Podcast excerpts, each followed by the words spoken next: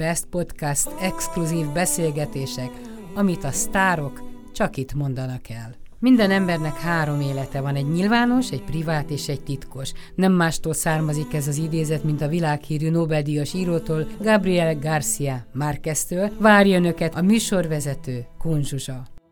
Azok látszanak épp most erősnek, kik a szabad álmait kitépték belőled. De ha érzed, hogy meg vagy vezetve, most helyzet van, kezedbe. A heti podcast vendége Falusi Maria. Azért jutottál eszembe, megmondom őszintén, minden nap az eszemben vagy, de hogy hallgattam ezt az Élni akarok című dalt, amiben te is benne vagy és szerepelsz, és nagyon tetszett, és nagyon megörültem, hogy, hogy felébredt az értelmiség, hogy valamit azért itt a választások előtt csak kellene csinálni, vagy a hangotokat hallatni, vagy a hangunkat hallatni hogy, hogy mit gondolsz te erről az időszakról? Hogy érzed magad? Hogy, hogy várod a májust? Hát ne várd a május, de ez csak egy hülye táncdal, mert bizony várd a májust, és nagyon fontos az, hogy, hogy erre a dologra mindenki rákészüljön.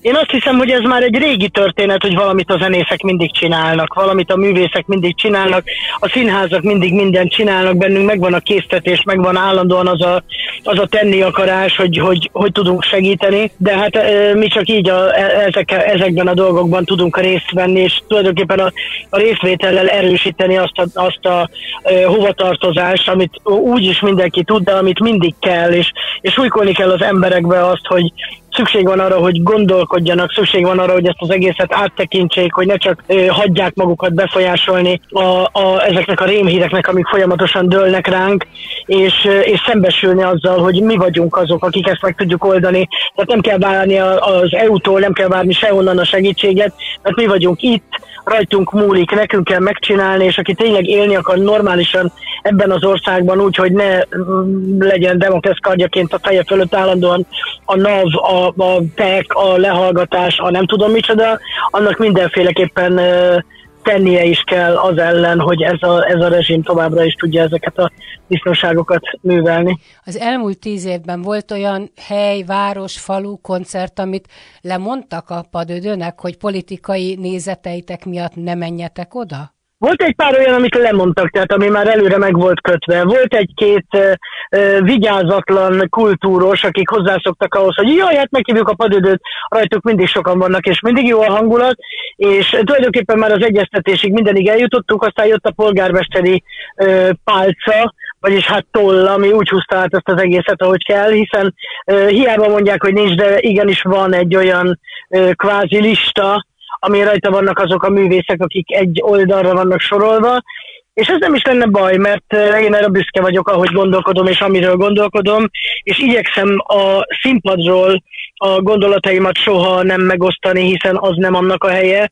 az a, a szórakoztatásnak a helye, és oda bárki jöhet, bárhogy gondolkodik, és nem azért feladatom, hogy őt megtérítsem, de hát úgy gondolják, hogy, hogy mi nem léphetünk föl, mert esetleg félnek attól, hogy valami történik a rendezvényen, és mi elkezdünk majd ott okoskodni, és ezért inkább lehúznak bennünket. Tehát nagyon sok olyan volt, ahol lehúztak bennünket a, a listáról, a, a fellépő, fellépő lehetőségből, és hát volt elég olyan is, aki, aki pedig meg se hívott. Tehát azt hiszem, hogy olyanok vannak többen, akik már eleve a padödőt úgy, ahogy van, nem hívják meg.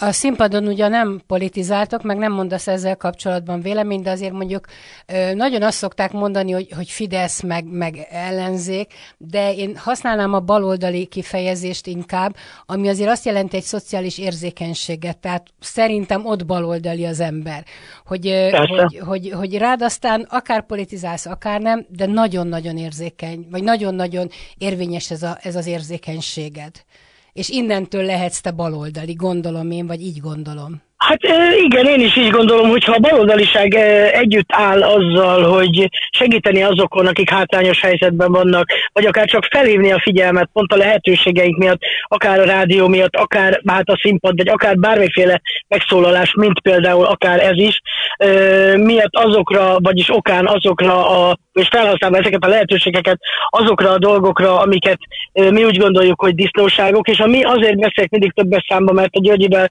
nagyon egyformán gondolkodunk erről, és ahol csak tehetjük, ezt tényleg hangoztatjuk, hogy akik bármilyen szinten megkülönböztetettek, elnyomottak, rossz helyzetben vannak, vagy akár csak bátortalanítja őket ez a, ez a jelenlegi helyzet, a jelenlegi kormány, azoknak igenis segíteni kell, segítséget kell nyújtani, mert úgy gondolom, hogy mi erősek vagyunk. Szokták kérdezni azt, hogy nem félünk-e. Én úgy hiszem, hogy nekünk nincs mitől félni. Tehát az emberek szeretnek bennünket, bárhova megyünk, nagyon nagy örömmel fogadnak. Aztán az, hogy minket hogy ítél meg a politika, vagy, vagy valamilyen szerencsétlen politikai társulás, az engem egyáltalán nem érdekel. Nem érdekelnek a trollok, nem érdekelnek a, a kommentek, a beszólások, mert megtehetem azt, hogy a saját önértékelésemmel ö, saját magamat tisztába tegyem, és nem arra a szerencsétlen visszajelzésre vagyok kíváncsi, amit esetleg a neten ezek a bértolnokok, vagy egyáltalán bárki, aki úgy érzi, hogy neki ott az igazságot meg kell mondani, megírja. Tehát én nem,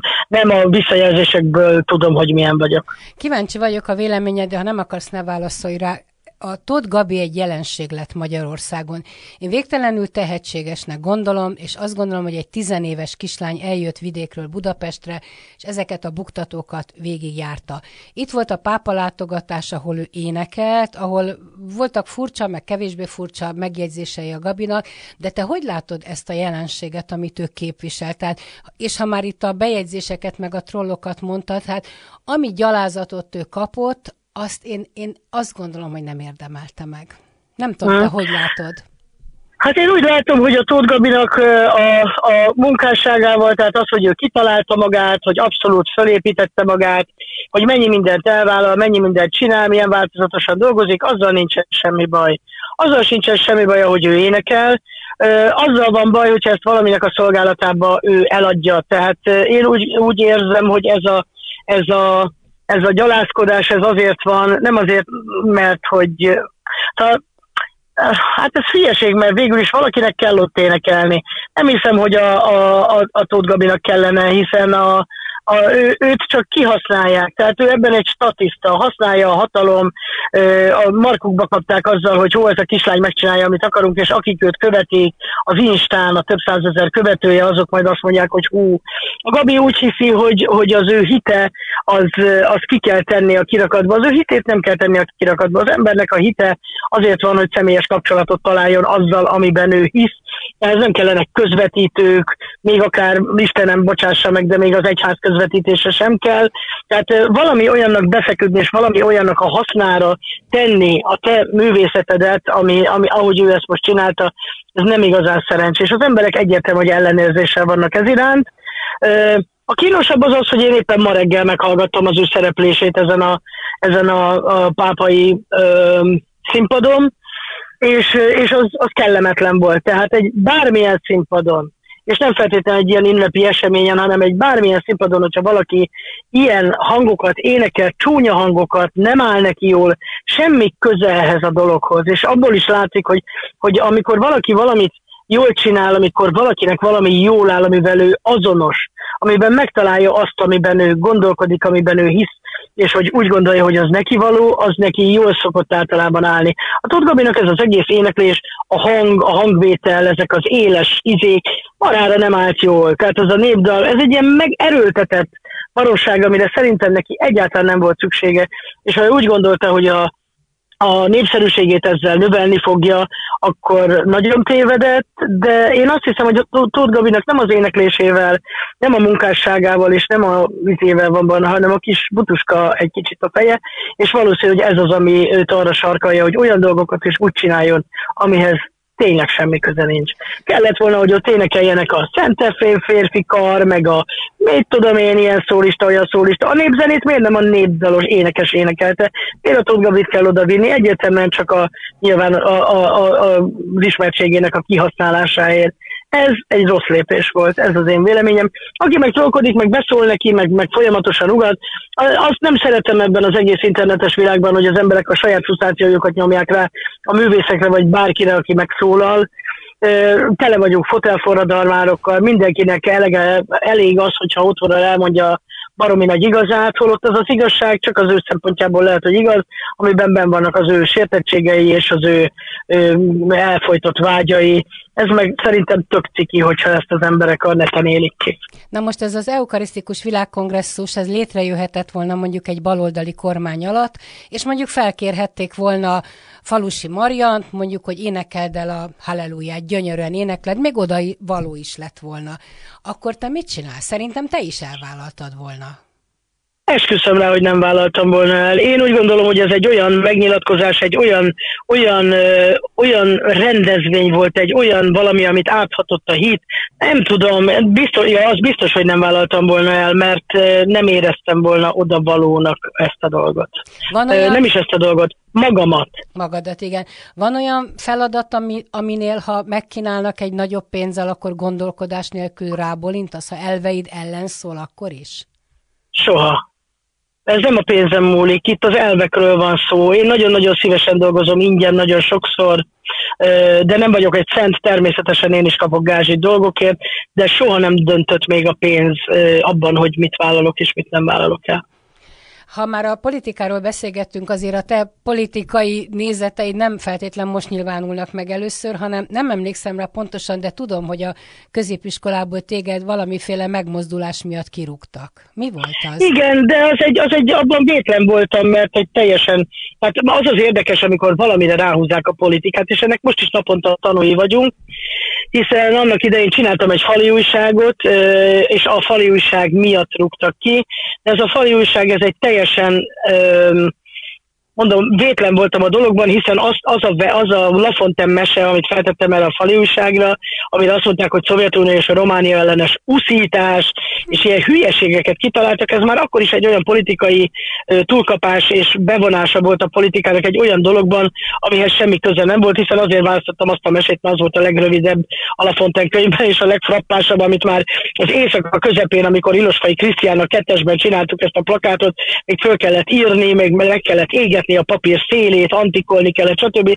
Tehát már a végén voltunk a munkának, és azért választottuk ezt egyébként a, a holló és a, a, a sajt és a róka meséjéről van szó, ami Erdély és Magyarország, és mit tudom, mert elkezdtek másnap a történelem tanár, ontotta a fejemre ezt a marhaságot, amihez mondom, semmi közöm nem volt. Ja, és hát zöld volt a plakát, és a faliúság alja, ez egy ilyen nagy három méteres faliúság volt, és zöld kartonból csináltuk, és azt mondta a igazgatónő, aki a Fehér Márta volt, a Fehér Klára írónőnek a nővére, azóta már sajnos meghalt, úgyhogy nem tudom tőle megkérdezni, hogy miért is tette ezt, hogy a zöld az egy, az egy az egy reakciós szín, és hogy biztos ezt is direkt csináltuk. Tehát ilyen röhely volt az egész, de hát emiatt el kellett mennem egy másik gimnáziumba, amiért viszont hálát adok, és nincsenek véletlenek, hiszen a zenei gimnáziumba kerültem Andor Ilona csodálatos kórusába, tehát én jártam jobban ezzel az egésszel, így a politika ott, ott is engem szolgált.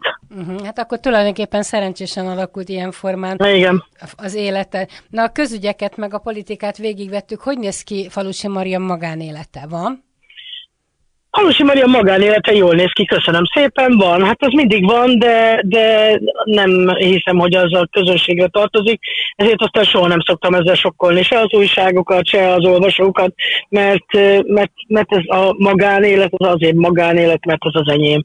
Zárt ajtók mögött folyik többnyire, és nagyon, nagyon kiegyensúlyozott és bolygó. de azért arról szerintem sokat beszéltél, meg most is kíváncsiak, hogy hogy van az édesanyád, az idő azért nem a, a, az anyukáknak dolgozik, hanem kicsit ellen hát, te meg egy aggódós kislány vagy, meg gyerek vagy, hogy hogy, hogy vagytok most? Annyira Én aggódós vagyok. Aggódós igen, vagy. igen, igen, nagyon aggódós vagyok, és most voltunk például Baján, a Sárik Péter jóval egy csodálatos koncerten, és Baján mindig van az egy hagyomány, hogy ott teszünk halászlevet. Van egy Kelemen Veronika nevű doktornő, aki mindig a fő rendezője a koncertjeinknek, minden évben egyszer megyünk, és hát most is ettünk halászlevet, és már be volt csomagolva édesanyámnak a halászle, hiszen egyszer ő is ott volt velünk, imádta, és, és ott is már gondoltak rá, elhoztam, leraktam Balatonon a házban, beraktam a mélyhűtőbe, és úgy gondoltam, hogy ezen a mai csodálatos napon anyucikámat fel, felkapom, beültetem az autóba, ami most nem egyszerű, mert azért tolószékkel közlekedik,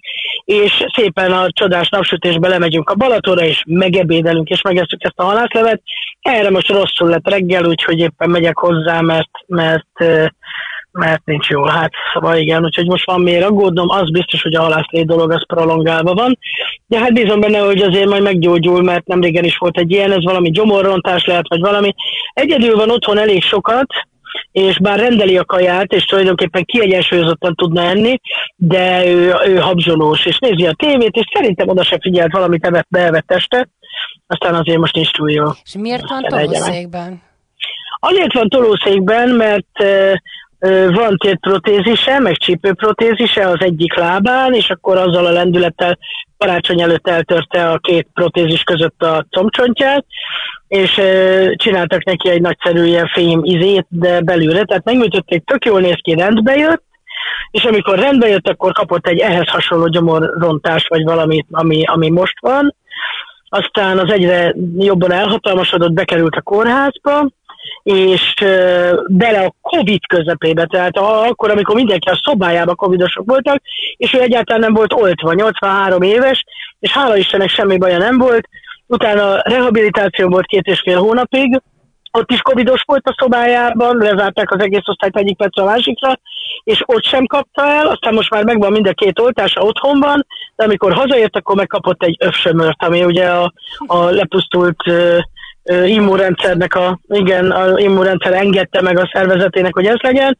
Abból is most már kijött, hála Istennek, de a menés az még nem megy neki jól, úgyhogy egy tolószékben üldögél, és így a kis lábaival hajtja magát, tehát te hát csak egy ilyen rásegítő. Akkor neked kettő tolószékes dobott most a gép. Igen, ide, igen, egyet a jobb kezemre, egyet a... Hát igen, Györgyinek éppen most segítettem beszállni a kocsiba, úgyhogy ez egy ilyen, egy ilyen komoly szolgálat. És hogy bírod erővel? Mert azért e- ezeket a könnyű súlyú versenyzőket ide-oda tenni, emelgetni, szervezni, azért nem egy egyszerű dolog.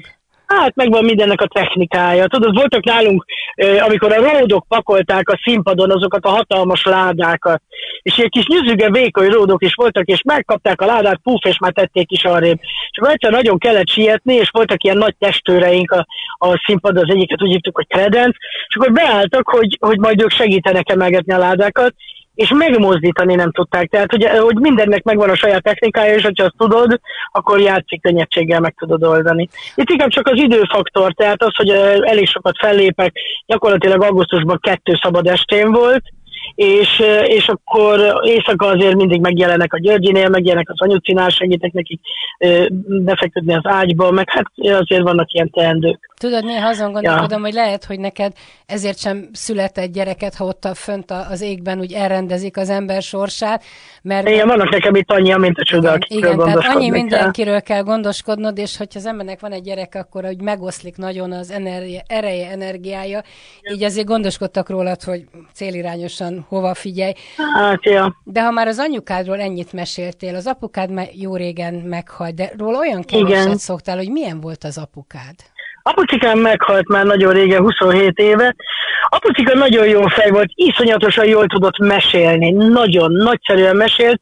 Tudom, hogy ő vidéken dolgozott egyébként, egy nagyvállalatnak volt az igazgatója, de vidéken volt, Várpalotán volt a, a központja ennek az országos földtani kutató és fúró vállalatnak, és hát elég sokat járta is az országot, meg nagyon sokat olvasott, meg egy írtó jó fej pali volt, nagyon sokat utazott külföldre, Indiától kezdve mindenhova, ahol ö, ilyen különböző fúrásokat végeztek, és, és amikor hazajött, általában egyszer a hét közepén, egyszer meg hétvégén, és akkor végig otthon volt, akkor mindig mesélt. Úgyhogy volt olyan, hogy szombaton reggel leültünk reggelizni, és délután négyig, ötig ott mesélt, és tátott szájjal hallgattuk. Nagyon-nagyon-nagyon-nagyon jó mesélőkéje volt. Szerintem ki is talált egy csomó dolgot, jó fantáziája is volt. Egy szelíd ember volt, ö, ö, végtelenül kitartó, olyan volt, mint egy teve, tehát, hogyha valahol sorba kellett állni, akkor a picit odaállítottuk, és ott állt, tehát ő onnan el nem mozdult. Mi már az ajcival százszor feladtuk mindent, menjünk már, hagyjuk itt a csoda, de nem, itt maradunk, és az apuci, de nem, nem ilyen nyakasságból, hanem egyszerűen csak mert kitartó volt. Nagyon édes volt. Rossz volt a keze, nem tudta mozgatni jól az ujjait, ezért aztán rákényszerült gyerekkorától kezdve, hogy mindent meg kell, hogy tanuljon, hogyha észbe akarja tartani, mert nem nagyon tud papírokat előkapni és arról beszélni.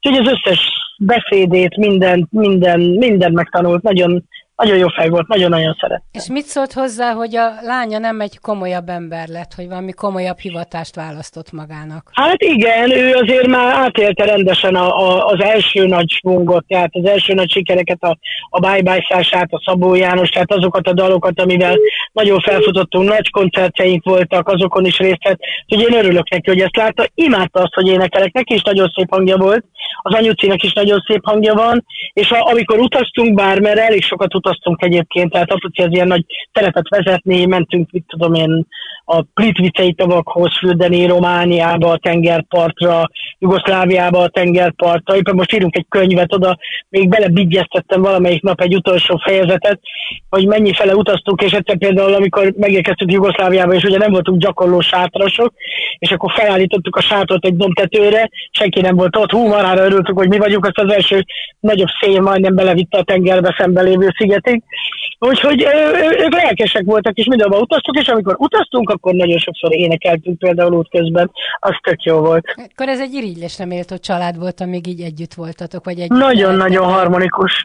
Igen, igen, igen, de egyébként azért szerintem ennek az is a titka volt, utána a nagymamám is, az anyukám is, én úgy hiszem, hogy én is elég erős nők vagyunk, hogy, hogy nem voltak 0-24-ben együtt. Tehát, hogy az apuci így, amikor jött, az mindig ünnepnap volt. És az szerintem egy csodálatos dolog, még hogyha ez 30-40-50 éven keresztül tart, hogy amikor belépsz valahova, akkor ünnepelnek, tehát hogy, hogy kivételesen örülnek neked. Ha ez minden nap így van, akkor nem biztos, hogy olyan kivételesen lehetett volna örülni minden találkozásnak. Váratlan volt az ő halála?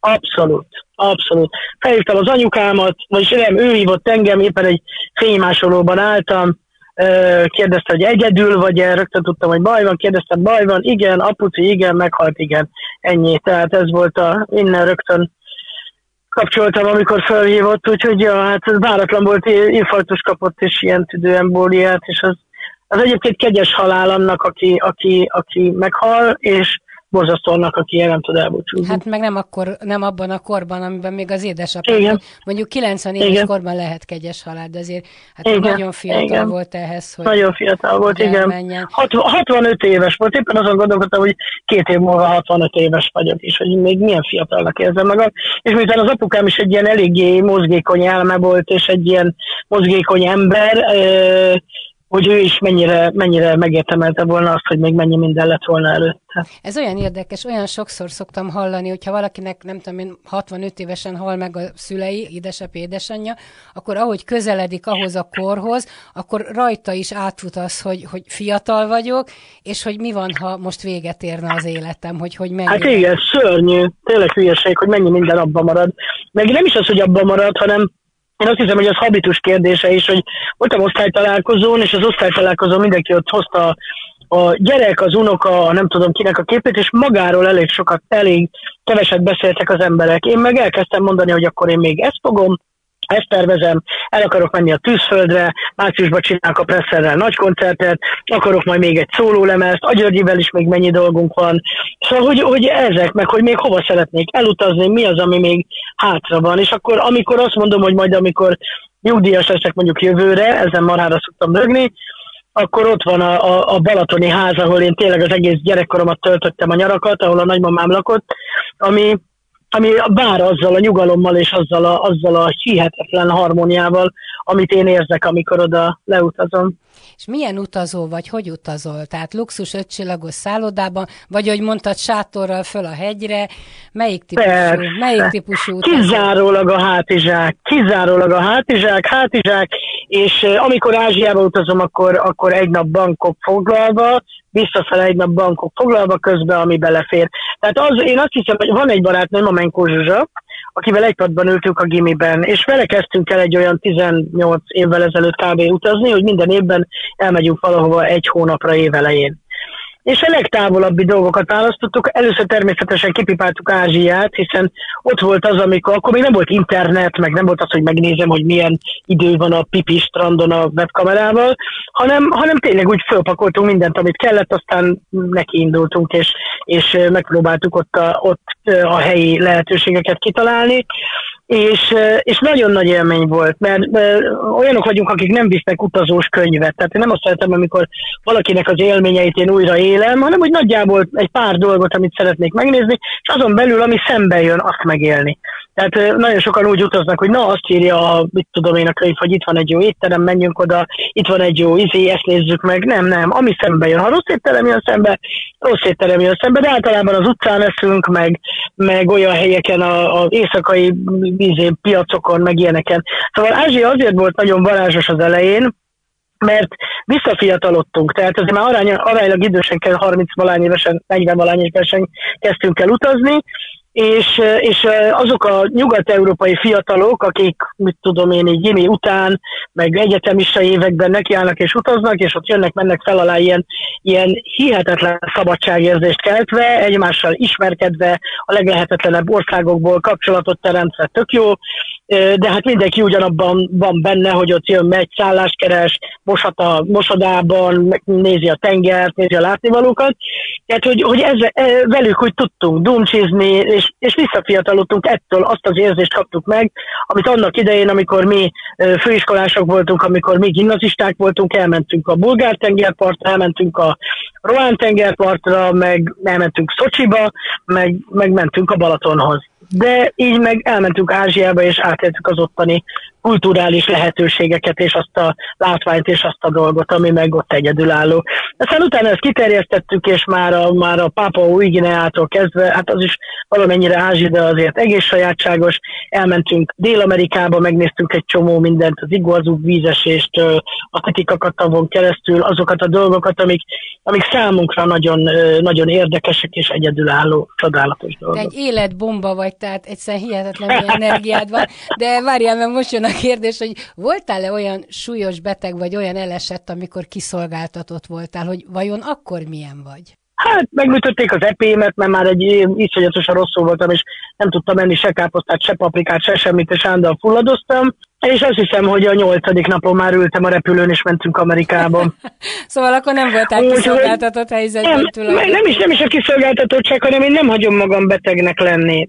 Amikor beteg vagyok, tehát fáj, mit tudom, én elkapok valamit, bár azt hiszem már évek óta nem volt ilyen, hogy fájjon a torkom.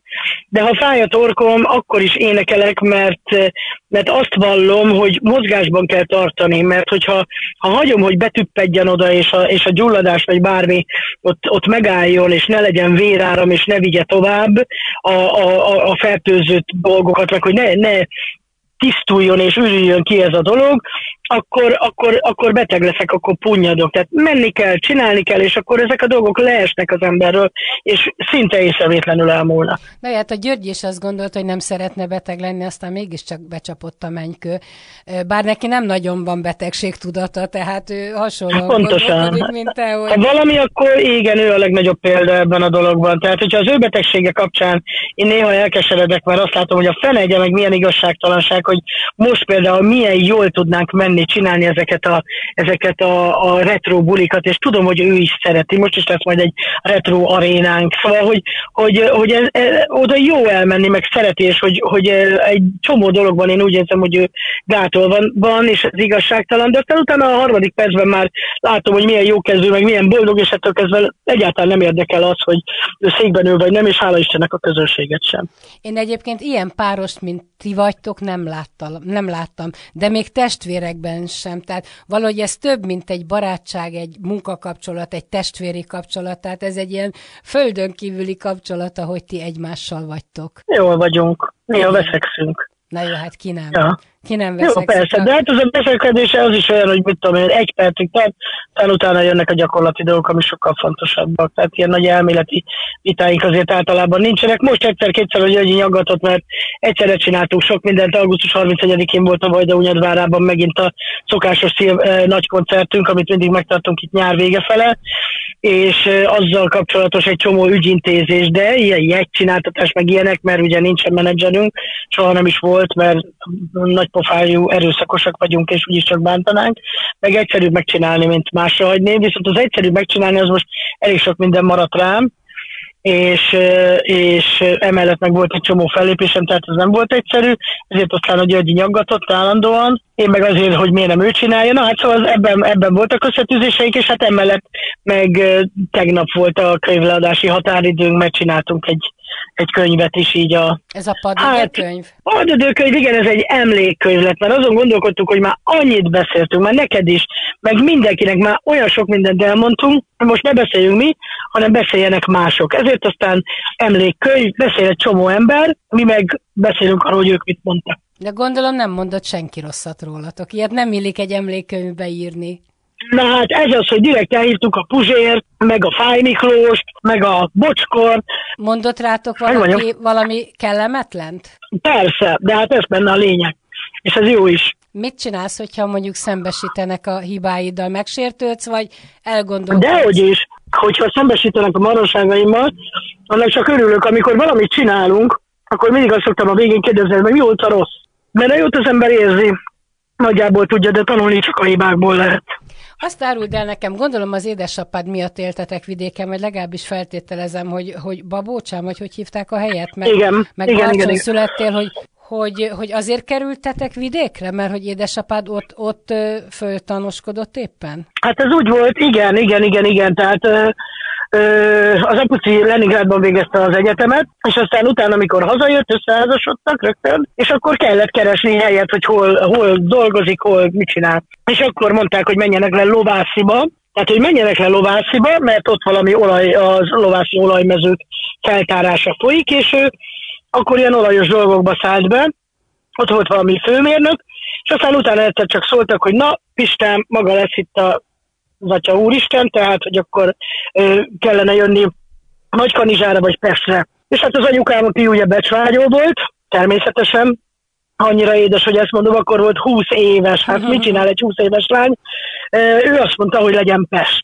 Tehát, hogy akkor följöttünk Pestre, és hát hiába volt becsvágyó, amikor feltették a kérdést, hogy menjünk, van egy lehetőség Pasaréten egy ilyen kis háznak az alja, vagy pedig, vagy pedig a nyolcadik kerület az Üllői út, akkor ő azt választotta, mert ott volt a házban a pacsolat, egy közért szemben a hentes, tehát hogy azok a dolgok, ami egy vidéki lánynak akkor számított, hogy az ott volt közel mind, és nem a, a kertes vízé pasaréti házrész, de egyáltalán nem bántam meg ezt a döntést, mert nagyszerű volt az iskola, egy zenei iskola, ahova rögtön jártam, egy zenei általános, ott találkoztam Lászik Mária tanárnővel, aki megpecsételte a sorsomat ez ügyben, mert nagyon-nagyon rákaptam, nagyon megszerettem a zenét, a, az együtténeklést és egyáltalán mindent, és uh, tulajdonképpen ez nagyon fontos volt a pályaválasztásom szempontjából. Na de milyen volt Babócsán élni? De bocsánat, csodálatos. Én Bika Jegyű vagyok, én imádom a természetet. Tehát nekem a, a fű, a fa, a virág, a zöld, a, a patak, a tó, a víz, a bármi, ami természet, az maga a csoda. Tehát nyáron, amikor a nagymamámnál voltam Balatonon, akkor ö, ö, mindig hallgattam az ő nézetét, és nekem nagyon tetszett. Ő azt mondta, az ő Isten hite az az volt, ö, egy egyszerű asszony volt egyébként, hogy, hogy, a, a, hogy az Isten maga, az maga a természet. És az az állandó megújhodás, amit évről évre a természet művel, ennek az ereje, és egyáltalán ez az, amiben kapaszkodni lehet. És valóban ez így van. Tehát ez Babócsán, amikor visszamentem már egy párszor, ott van hévíztör fel a, a, a, a földből, hatalmas ős platános van, ott van a, a legcsodálatosabb egybefüggő európai nárciszos, amit még a törökök ültettek oda, csodálatos az egész vidék, és egyáltalán Somogy, az a fajta vegetáció, ami Somogyban van, az valami döbbenet, ott a dráva part, ezek a hatalmas lédús, nagy fák, csodálatos az egész, nagyon szeretem a természetet, úgyhogy szép emlékeim vannak onnan, és, és, és néha vissza szoktam menni, igen, és meg a régi házat. a ház, ahol Persze, persze, persze, persze, ez egy ilyen, igen, hát az olajfúrósoknak csinálták akkor modern ház, a 60-as évek, vagy 50-es, 50-es évek vége, és hát akkor az mindenféleképpen ilyen modernnek számított, és az, arra emlékeztem, hogy volt egy nagy központi épület, és hát amikor mentem először vissza, akkor ez egy ilyen kétemeletes kis ö, szállás volt, és akkor az olyan vicces volt az egész, de megvan még, igen, megvan, meg megvan még Karcsi bácsiék háza, Karcsi bácsi és a felesége, ők voltak az én dadáim így napközben, amikor az anyucék dolgoztak, Igen. Te, de akkor te nagyon, nagyon korán jöttél, tehát fiatal volt az édesanyád, amikor szült téged. Nem? Igen, 20 éves volt, amikor szült engem. Tehát nagyon ap- apukám, hogy hazajött, ők leveleztek, és rögtön összeházasodtak, és, de azért is házasodtak össze, mert akkor kaptak lakást. Tehát tudod, akkor ez egy nagyon nagy dolog volt, hogy azt mondták, hogy na lehet menni Lovásziba, itt a lakás, házaspárnak adjuk. És akkor pikpak összeházasodtak. Még emlékszem, nagy, nagy fájdalom is volt, hiszen az anyukám unokatestvére, a Zsófi akkor halt meg, és ezért nem tudtak fehérbe esküdni, hanem feketében esküdtek, és ez az anyucinek az egész életére rányomta a bélyegét, úgyhogy semmiféle fekete ruhája nincs, nem is szereti a fekete színt. Azt hiszem ez valahogy rám is rám ragadt, mert én is a színeket szeretem de ilyet nem leginkább, is de hogy valaki, nem a Zsófi miatt van. Valaki haláleset miatt feketébe esküdjön, nem Igen, igen, igen, igen, igen, igen, sajnos. Hát ez ott a faluban. Enyingen volt az anyukám, ott lakott, ott nevelkedett, és ott úgy látszik, ez, ez volt a szokás. És az anyukádnak beteljesült az élete, amire vágyott? Ha már ilyen fiatalon anya lett meg feleség? Vagy minden? Persze, én úgy gondolom, hogy nem, nem, nem, nem, hát ők nagyon önállóra neveltek engem, tehát amikor már feljöttük, én iskolás voltam, akkor az anyuci nagyon komolyan csinálta azt, amit szeret. Ő térképekkel foglalkozott a föld, és földmérő volt, úgyhogy nagyon szerette azt, volt újítása is, valami speciális ilyen térképfüggesztési rendszert is kitalált, amit ott megcsináltak, meg, meg amikor a mikrofilmre vették a térképeket, abban is ott nagyon hősködött. Csak hát eljárt fölötte az idő, ez olyan, mint a nyomdászok, akik még régen szedték az olmos betűket, aztán most meg már át kellett, hogy képezzék magukat. A végére anyuci is át kellett, hogy képezze magát, de maradt a földhivatalnál, és hát emellett borzasztó érdeklődő volt, millió dolgot csinált. 27 évet. Van egy dal, amit szoktál énekelni, a, a horrontottam el. Van olyan az életedben, aminél ezt fölteheted, hogy horrontottam el? Nincs. Nem mindent így csinálnék, mint eddig. Helyes. Tehát úgy volt jó. Az ég a földön sem, igen. Nagyon köszönöm, és akkor szép napot. Én is köszönöm. Puszi, szia! Ciao, ciao, szia, Zsuzsa! Best Podcast exkluzív beszélgetések, amit a sztárok csak itt mondanak el. Minden embernek három élete van, egy nyilvános, egy privát és egy titkos. Nem mástól származik ez az idézet, mint a világhírű Nobel-díjas írótól, Gabriel Garcia Márqueztől. Várja önöket a műsorvezető, Kunzsuzsa. Best Podcast exkluzív beszélgetések, amit a sztárok csak itt mondanak el.